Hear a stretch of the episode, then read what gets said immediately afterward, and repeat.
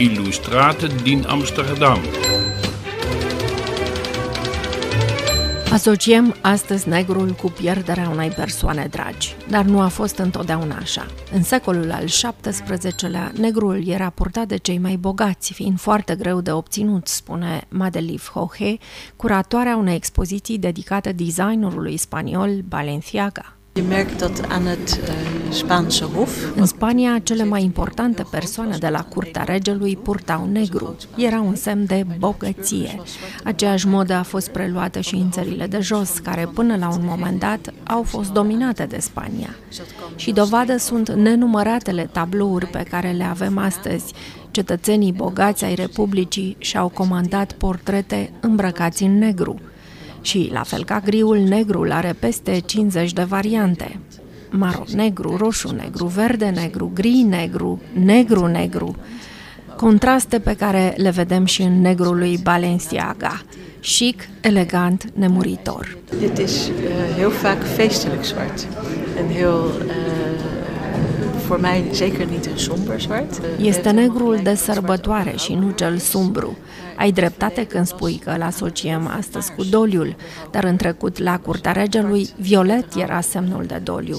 În Japonia este albul. Depinde de fiecare cultură. În anii 20, Coco Chanel ne-a adus eleganță maximă cu celebra Little Black Dress, delicata rochie neagră. Și iată cum negrul este ancorat în istoria modei. Balenciaga și alții după el au făcut din negru o sărbătoare, mi-a mai spus Madeliv Hohe de la Muzeul de Artă din Haga. Balenciaga s-a folosit de complexitatea negrului pentru a-și pune în evidență talentul extraordinar și fascinația lui pentru negrul de la curtea Spaniei este foarte bine reflectată în biblioteca privată a designerului.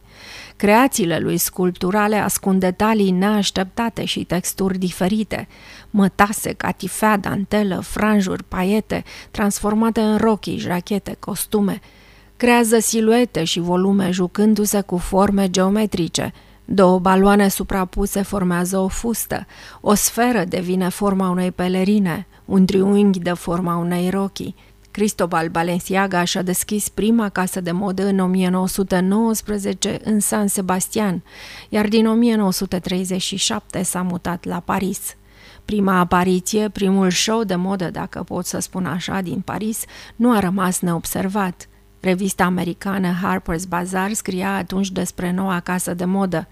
Aici negrul este atât de negru că îl simți ca pe o lovitură în față.